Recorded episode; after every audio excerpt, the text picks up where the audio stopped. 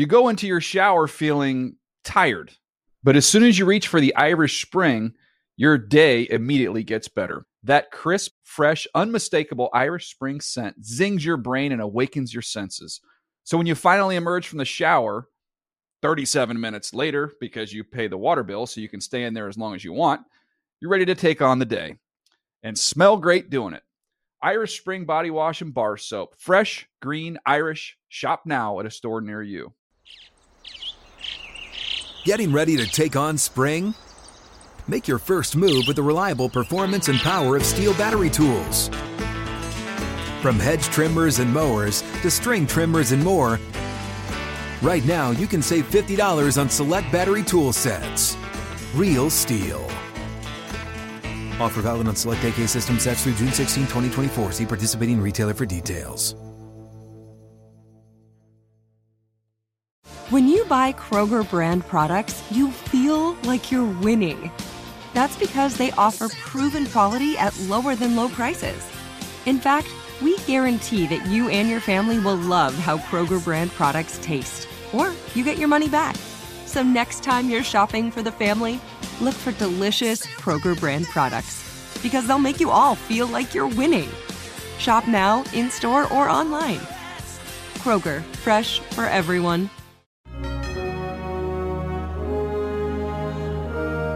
Welcome to another brand new edition of Tapeheads Draft Season. Bob Wischusen, Greg Cosell. I'm the longtime radio voice of the New York Jets, of course, college football broadcaster at ESPN, and Greg Cosell.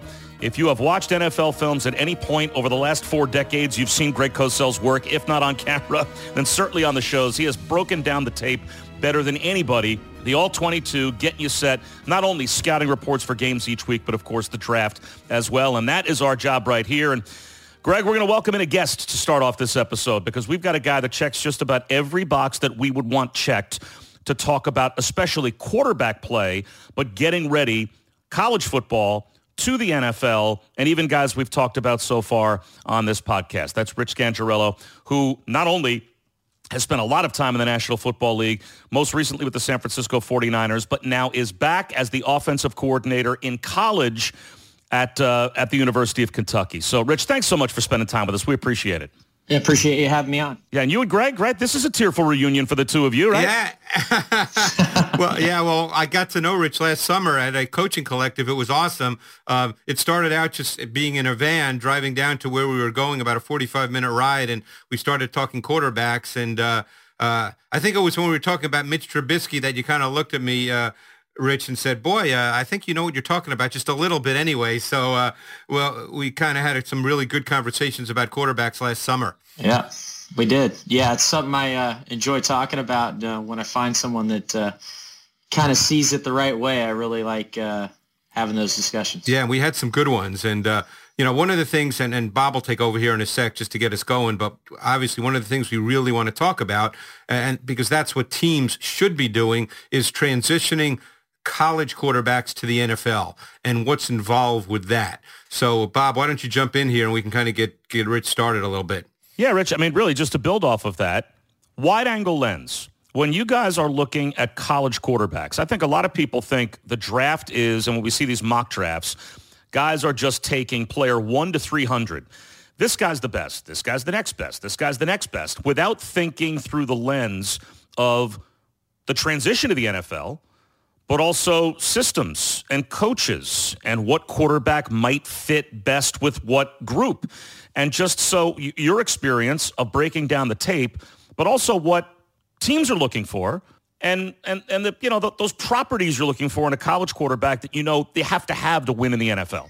Yeah, so I mean it's um there's a, there's a lot of angles to to attack this from. So you have the the traits of a quarterback that are going to be to me non-negotiables for them to be successful at the NFL level. Um, to be a top tier starter, if that's what you're, you know, drafting, especially when you're drafting high. Um, but then from there, it's what kind of system do you run? Um, what can bring out the best in that individual? And um, you know, one of the things that I that people neglect uh, in the process to to acknowledge with the success or failures of a lot of these guys is the environment you bring them into um, will determine a great deal of their success. You know, there are great organizations, there are poor organizations, there are great systems for quarterbacks and whatnot, and those will all affect impact all these qualities as well. But uh, bottom line is, do they have the toughness to stand in there in the pocket when they're getting hit and deliver when it matters most? And if you cannot do that, and you cannot show me that on your college tape, I find it very difficult for you to be a top tier quarterback in the NFL. And I would say that uh, that's where most people in the evaluation process run into problems when they don't uh, really take that one trait in a contested pocket, how a quarterback plays the game in college football, and really evaluate uh, those moments in a guy's career. And, you know, it's interesting you say that because, as you know, in college football, there's a lot of, of uh, quarterbacks that don't work out of muddied, noisy pockets very often. You and I spoke about Trevor Lawrence last summer, and I think you told me, and I, I, think I remember the correct number, that in going through all his tape, there were just 34 plays in which he actually worked through a muddied, noisy pocket, and that's obviously not a large sample size to make a judgment about his ability to do that at the NFL level. Yeah, I think that uh, if you evaluate someone how they throw on air or um, you know, if they uh, they're in a system in college where the coach is telling them where to throw the ball before the snap, and they know a small amount of plays, what's good against certain coverages, um, those things don't really mean zero to me in the evaluation process. And if you're watching a draft day, uh, does a workout that a guy's been through 20 times and his coach has taught him the routine, and you think that that is going to determine his value in this league, I think that uh, you're going to miss a lot of the time.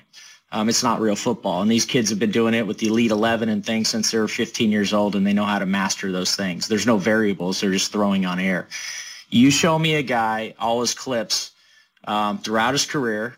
Hell, I'll go back to their high school tape if I have to, where they can, when they're taken in the chin and not turn it down and make good decisions, or when the pocket is pushed on them um, those are the moments. That's the league. That's what it takes in the NFL. If you can't do that, um, you're not going to get that overnight in the NFL. And to me, that is always going to be where you miss on a guy. And if you're willing, if you can't see that in a player, um, and there's not a lot of it on tape, let's say Trevor, for example, or there's been other guys. Um, you know, I Haskins comes to mind when he came out. I think he was touched like 18 times in his senior year. I mean, it was ridiculous how many t- how few times he was actually in a contested pocket. If you're going to overlook those things, then you're going to have a huge margin for error with a miss with a guy. We're talking to Rich Scangarello, most recently quarterback coach of the San Francisco 49ers in the NFL, but now in college as the offensive coordinator for Kentucky. So a great way to look at it from both angles. And, and Rich, maybe to flip it around, though, I'm wondering also from the evaluation process – how much the fact that now in the NFL, so many of the systems we're watching have that college DNA. You know, just in terms of the X's and O's, what does that do to the evaluation process of the college player to the pros? Because when I was growing up, it was three-step, five-step, seven-step drop. You wanted a six-three guy to stand in the pocket and deliver the ball, and that was it. And, and that's not what we see now in the NFL with so many systems. So how, how does that impact you looking at college guys for the NFL? And that, that's a great question. And you could talk for hours on this subject, and I would enjoy every minute of it. But the, but it's a great question. It's why uh, it's why 30 years ago you were you you know you were apples to apples with what you were evaluating a, a college quarterback who played under under center in a more pro style environment and that's what you did in the NFL, and it was a little easier to evaluate. It's also why there was such a, you know, if he's not six foot two, he can't play in the NFL, and in the short quarterback, and all these narratives that were a big deal back in the day. Well, that's true. If you play that style of football, it would still be that same issue, but you can be built like Russell Wilson or Kyler Murray or any of these guys now because you're not asking those guys to play under center anymore. And they're taking 80 to 90% of their snaps in the gun. And um, as long as they have the ability to, to find throwing lanes, height's a great example of something that no longer matters uh, as big a deal as a trait um, that translates over to the NFL. Um, so I think the game has evolved. I think players can you can fit them into the, uh, to ask them to do some similar things more in the NFL that they're doing in college. But in the end, the pass rush in the NFL, the protection responsibilities, the hot throws you have to make, the things you do under duress, I just don't see it as much in college football. And in the NFL, you're going to get 100, you're going to get 100 times in a season get knocked in your butt. Um, they may go their whole entire careers before that ever happens. And not only do they have to do it for one season, they got to do it their whole career. And do they have that grit and ability to do it? That's the separator. So, Rich, let me ask you this. You know, you you mentioned Wilson, you mentioned Murray. There's others, obviously. Where do you fit this, this second reaction improvisational ability into an evaluation? Because you hear so many people say now that if you can't do that, that now it's tough to play quarterback in the NFL. And obviously, there'd be a lot of debate about whether that's true or not. Where do you stand on that? I think that it so much of the game uh, is does get improvised where there are explosives or negatives by bad decision making that come in those moments, and those abilities to extend plays, the mobility, they help an O line. Um, and they help you in the red zone because it's so hard to throw in rhythm. Um, there's so many on third down. Uh, you're able to play earlier in the league and you're able to generate uh, positive plays for your offense. I mean, I think Josh Allen's a great example of that. Like that's the prototypical guy now. Um, yeah, it just it just makes a huge difference, and it, and it allows you to do more in your system and have more flexibility um, because they can bail you out as a coach, quite honestly. Rich Scangarello has spent over 20 years coaching in the National Football League and in college football. We're going to take a quick timeout. We're going to come back and talk not only about some of the prospects in this draft with Rich, but also he's got one in his holster that we're going to be talking about in the not too distant future. Want to give some love to Will Levis, the quarterback at Kentucky as well, because he has a very high ceiling, and Rich can certainly tell us about him as well. We'll come right back on Tapeheads draft season. Welcome back to Tapeheads Draft Season. Bob Wischusen Greg Cosell. Happy to be joined by Rich Scangarello, the offensive coordinator at the University of Kentucky, but also longtime NFL assistant, quarterbacks coach, most recently with the San Francisco 49ers. And, and I think, Rich, to start off this segment, because you and Greg just talked about it, or at least touched on this, it's something that I've always been curious about.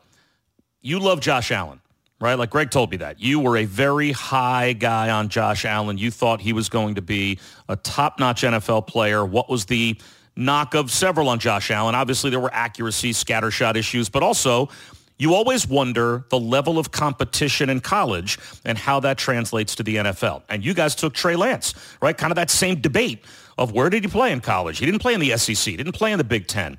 Where, where does that factor into the evaluation process for you? Uh, because there's a Malik Willis in this draft. We're going to be asking the same questions about him. So level of competition in the evaluation process, college to the NFL. So one of my favorite things about uh, quarterbacks, I think historically, the mid-major to smaller uh, Power Five schools, those quarterbacks over the history of time to me have been some of the best players in this league. Mm-hmm. Um, and when you can take a quarterback who's a multi-year starter at a mid-major, for example, and he can take them to a level that they've never seen. So let's just say they're an average type program. And then all of a sudden for two years, they're winning conference titles or competing for it. To me, that tells me that quarterback has the ability to raise the level of everyone around him. And for Josh Allen at Wyoming, the two years he was there, they won more games than probably ever in that history of that program in those two years in a row. They had never had eight win seasons. I think they'd had like one or two in their whole history of the program. And then when he was there, they were doing it. To me, that uh, that tells you that the guy's a winner and he has the ability to elevate people around him. So those things are important to me. So a guy like Malik, who's at Liberty, or somebody who plays at a smaller program, show me what they did at that program. Did they did they elevate that that to new heights? Did they did they win championships? Um, to me, those are all part of the process of evaluating a guy. And uh, you show me those traits, and usually it's going to translate to a, a, natural competitor at the next level. Well, let me ask you this: You mentioned Malik. Um, obviously, we know that he can throw the ball really hard and he can run fast. You had mentioned when we first started that there were some non-negotiable traits for you. Obviously, based on what you said, we know that being able to work out of a contested pocket is one. What other traits to you as you look at a college quarterback with whatever system he's in? Many of them are, are in systems that are relatively simple compared to what they're going to do in the NFL. What other traits would you look at as being non-negotiable? You know, if you're gonna, if you if you have any aspirations of playing a guy day one, he better have been a multi-year starter in college. Um, I mean, to me, it may be a different game, but the experiences and and taking the snaps and what you do when you're in charge and um, banking those reps are so important. So a guy that plays a lot of games in college, you know, like that's the great thing about Pickett, you know, staying in. I mean, that, he has a a lot of starts under his belt. Joe Burrow, that extra year, like I mean, look what it did for him. Um, you know, you come out, you're a one one year guy. It's very difficult for you to just jump in and play in the league. You just haven't played enough football um, to hone your craft. And I think that uh, so I'm always looking for guys that have a lot of starts. Um, do they take care of the football um, in those moments? Uh, where they it could go sideways? Do they or do they create positive plays? You know, do they do they make smart decisions um, in critical situations? How do they play in two minute situations? I mean, there are guys that I've evaluated in recent drafts where they've they're on such good teams at Ohio State or these other schools where they literally maybe they don't even have a two minute situation that really matters in their entire career.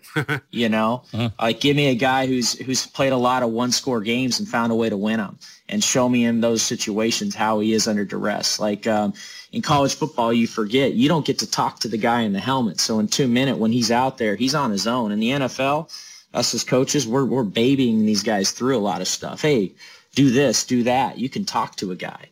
Um, they got to be a coach free out on the field in college football. So in those moments where they can't look to the sideline and have an answer, um, how do they handle it? Like things like that are, are when you're looking at the entire picture and you're you're trying to make a decision that'll, you know, decide a franchise's course, uh, their history, where they're headed, uh, a GM, a head coach, everyone that's weighing on what will be the outcome of this pick.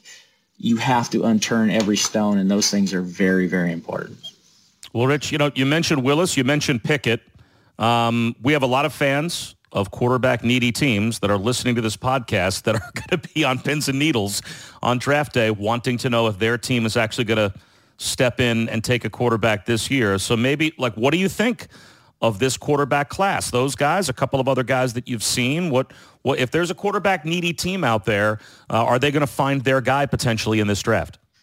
Yeah, I mean it's always there. I mean, um, yeah, some years are deeper than other with with a few more. Con- uh, all it takes is two or three more contenders as franchise quarterbacks to to make it considered a deep draft. But what I will say is this: the best thing that can happen to a quarterback sometimes is to be picked 15 to 32. Right. Because he's picked by a better franchise. And that will ultimately allow him to have a better chance to prove that he's a better quarterback and versus going to a two and fourteen team where he's going to get his head kicked in and confidence wrecked and all the things that go along with that environment. So maybe these guys will move down in the draft and not pick get picked aside, but they may end up in better organizations uh, which gives them a chance to have better careers. And then 10 years from now, you're saying, oh, wait, hey, I, we didn't expect this draft to be as good as it was. And all of a sudden, some quarterback from Cincinnati that no one thought about is a, is a franchise player. You know, so those are the things that I think it, there's so many variables that uh, you never know. So I do think that there are in every draft there are going to be those answers, and sometimes they come from the most like unlikely uh, places. I know, Rich, you mentioned you'd seen a good amount of Kenny Pickett, and he's obviously a name that's being talked about as potentially the first quarterback off the board this year. Uh, from what you have seen of Kenny Pickett, give us sort of a breakdown of his game and how you see him transitioning to the league. Yeah, I mean, again, uh, systems will determine a lot of their success. I think that um, he is, uh, you know, I mean, you could throw him in the Mac Jones type mold or or those types of quarterbacks where he's a multi-year starter. He took Pitt to some real high-level uh, play. Um, he has been very good with the ball. He's toughness. He's good under duress. He won big games in the clutch. Um, I think all those things bode well um, if he gets in the right organization with the system that allows him to kind of, you know, distribute the ball um, with the right style passing attack, I think he's going to have a chance to be real successful. Yeah, because I know I, when I was at the combine this year, I spoke to a lot of coaches, and and I, I, actually really like Kenny Pickett on tape, and I'm trying to figure out in my mind why he's not thought of a little more highly. And one of the things I kept hearing was, well, he doesn't have that one special trait. But I, but to me, watching him, you know, I see a guy that you know, he knows where to go with the football. You know, he knows how to go to the right receiver with the right kind of throw at the right time. And and he has some mobility. I mean, we saw that against Clemson when he had to make some tough runs in critical situations and he made them. So I guess I'm trying to figure out why he's not thought of. And I'm not suggesting he's Josh Allen or that guy, but I'm trying to no. f- figure out why he's not thought of a little more highly. Well, I think the two things that, that come to mind are the hand size. I might scare some people, you know, just he's had to adapt his throwing style, I think, because of it, but he's found a way. So that wouldn't discourage me um, unless you know he's proven to overcome that. Um, but to me, you know, what is the, the elite trait? You know, do you want a guy that throws it hard and 70 yards, or a guy that runs really fast, or or do you want a guy who throws with anticipation, on time, allows YAC, processes, a natural leader, those qualities? And again, what I would say is you show me all of Kenny Pickett's plays his entire college career where he was in a contested pocket you watch just those plays, which I have not. But if you watch just those plays and you show me and you compare him against other guys that have come out recently or you show me he plays at a high level in that situation, I would tell you that's the elite trait that'll separate the guy. If he can do it, chances are he's going to be very good. If he can't, chances are he won't. And that to me will determine all those guys' success. Hey, before we let you go, you've got one we should definitely give some love to Will Levis. I, I watched him last season uh, beat Florida in front of a packed house. And obviously, if you're a quarterback in the NFL, I'm sure your job as an offensive coordinator is to keep Will Levis's pocket clean as much as possible. but if you're a quarterback in the SEC, you're going to be in a contested pocket from time to time, right? I don't think there's yeah. any way around that. So we're going to see him tested. We'll see certainly as a play caller you tested. But tell us about Will Levis and what you project a couple of years from now he might be in the NFL because he'll be part of that next class we're going to be talking about. Yeah, so I mean, uh, you know, I had a great, great job and was very happy with where I was at, and this popped on the radar very quickly. Um, and just randomly last year, I'd seen a game where Will had played, and I had he had jumped on my. I just noticed him in that game. It was just watching the game on TV, and thinking, man, this guy's pretty good. And then when this popped on my radar, I threw on some game tape before, um, you know, it, it, worked out that I was able to take the job. And I just, uh, I saw some qualities that are very important to me, and I saw some things that make him a very, very talented quarterback, um, and they could really excel in our kind of pro style system. And so, so far, what I've seen and been around, I've been uh, very pleased with, and I think he's got tremendous upside, and he's got a lot of competitive greatness in him, and uh, I look forward to coaching. Rich, thanks so much for doing this. We really do appreciate it. No problem. Appreciate it. Thanks, Rich. Well, I'll talk to you soon, okay? Sounds good, Greg. Appreciate it. Thanks, Bob. Thanks. Okay. okay. That is Rich Scangarello. Be sure to keep your eye on Kentucky football this year and straight ahead. We'll continue the discussion. Want to react to some of the things Rich told us? We've been told this isn't necessarily a quarterback deep draft, but Rich, he might have given some hope to some teams out there that they're going to find their franchise guy. Find out about that next on Tapeheads Draft Season. We are back on what has already been a really good, informative episode of Tapeheads Draft Season. Rich Scangarello, we just said goodbye to him, the Kentucky offensive coordinator, but of course 20 years combined college and NFL coaching experience. Bob Wischusen Greg Cosell. And Greg, what were your big takeaways on what Rich said? I, he said some pretty enlightening things to me about the NFL draft process and how you can find, I think, like almost unintended flaws, flaws that are not necessarily the fault of the quarterback in yeah. college, but affect the process, at least in terms of how NFL guys might evaluate that player um, when if you play for a team that's just too good in college, you might be a big reason why, but it also means you weren't tested. And college, you know, teams that are so good and don't have a tested quarterback, they're not necessarily providing the information to the NFL guy who wants to see you when like the world is kind of crumbling around you and, and how you handle it um, on a football field. And well, I, I, thought it was really interesting. Oh, it's fascinating. And it's, it's always, he spoke about something that I've thought for years and he's lived it as a coach, that it's not just about evaluating traits, Bob, of college quarterbacks. It's what are they going to be asked to do in the NFL? So that's the next step. You know, and I think that it's one thing to look at a quarterback and say, oh, he's got a big arm, he's got great mobility, but what is he going to be asked to do? And two quick stories. I remember going back years when I was evaluating Blaine Gabbert in that draft, and Jacksonville traded up, as you may recall, to draft him. And I remember watching him at Missouri, and there were so many sort of one-step drop shotgun throws. So there's no pressure on those throws. And I kept digging and digging and digging and watching more and more tape. You know, some people thought I was nuts. I just kept watching more and more because I wanted to find plays where he had deeper drops and was under duress. And you find them. There weren't a lot of them, but I found them. And he did not execute well at all. So when he got to the NFL, we saw that when the pocket got muddied and noisy and contested, to use uh, Rich's word, he could not function. And that's one reason why someone like Blaine Gabbert has never been able to be a full-time starter because with a big arm, he's athletic, but he could never operate out of a contested pocket. And then one other quick story. I've gotten to know Brian Schottenheimer, who was with Jacksonville last year as their quarterback coach. And we spoke about Trevor Lawrence. And he said that one of the main things with Trevor is that just what Rich said, he did not have to work with bodies around him in college. So that was the kind of thing they really had to work on because Trevor Lawrence is a strider as a thrower. And I noticed that watching his tape. And I made that note last year when I was evaluating him that he tends to stride. And when there are people around him, he's not as comfortable and he rushes his mechanics.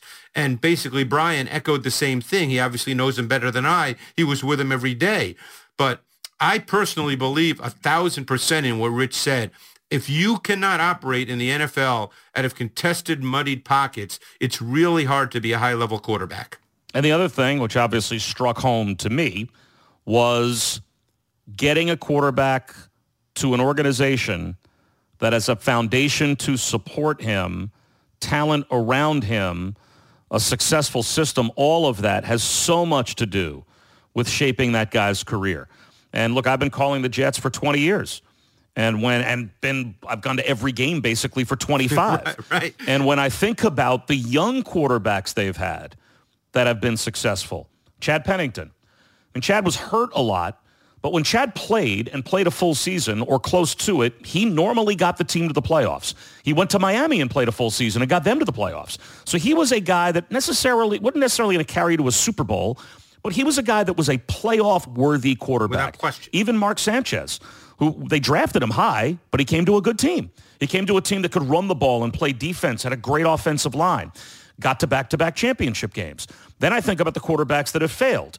The Geno Smiths, the Sam Darnolds. Now Zach Wilson is fighting that fight. Um, and how much, you know, I've always heard the knock on Sam. Well, if Sam Darnold was that great, he should have risen the team and carried the team and gotten everybody around him to rise up and play better. And there, that's probably, there's some truth to that, I'm sure. But having said that, like look at some of the star quarterbacks now in the NFL, guys that we think of as some of the best of the best, like a Lamar Jackson, a Patrick Mahomes. Those guys did go to teams that had great circumstances, Correct. great foundations, great teams to put that player in that sphere and let them to a certain extent developmentally be protected by that sphere and live within that foundation. It it is a great point. I mean, if I'm a quarterback, of course I want to get picked in the top five. I want to say I was the first pick in the draft. That's where all the money is.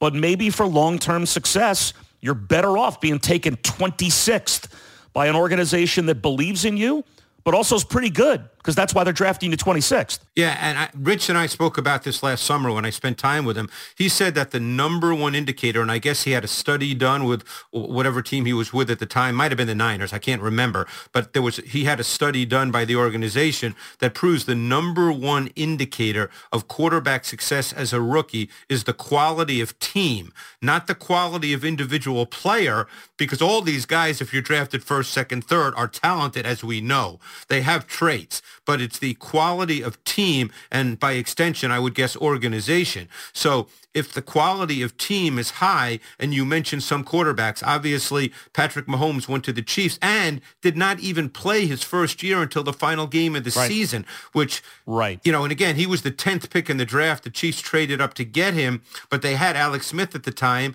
and Alex Smith was a quality quarterback, won a lot of games in this league. Um, but normally, rookie quarterbacks play now. You know, it's very rare that you, you know you're in a Carson Palmer situation in 2003, where the first pick in the draft Carson Palmer did not play, I think, one snap in 2003, his rookie season.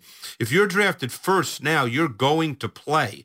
And if the quality of team cannot support you in any way or in any meaningful way, it is really hard to produce. You saw that with Trevor Lawrence. You saw that with your guy, Zach Wilson.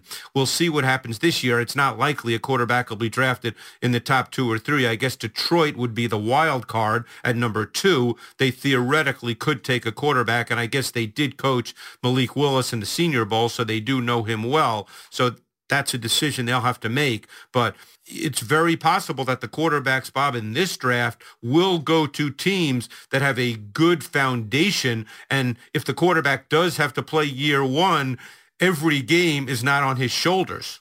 Looking, before we wrap this episode up, at the quarterbacks in this draft through the lens that Rich provided us. Yeah you know, maybe took a program that hadn't won before and got it to a higher winning level, played a lot in a muddy pocket and succeeded, was a leader, took some shots right to the chops and still right. delivered the football.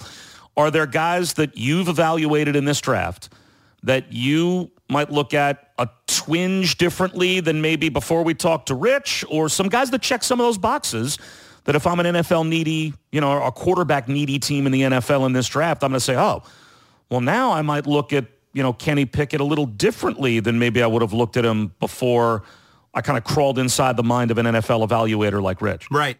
Well, I think Pickett checks those boxes, and I felt that way even before we spoke to Rich. I think yep. Pickett, first of all, he played 40 years as a starter clear incremental improvement every year until this year where he had dramatic improvement and the tape shows that and the tape shows a tough-minded competitive player who to me has a very desirable combination of pocket execution uh, he's a ball distributor and an executor, but also there's a toughness to him and enough mobility and extend the play dimension to his game that he can do that. I mentioned the Clemson game. Obviously, Clemson did not have its best year, but Clemson gets five-star recruits on defense clearly, and Kenny Pickett played a terrific game that required him to be highly competitive. So I think Kenny Pickett checks those boxes.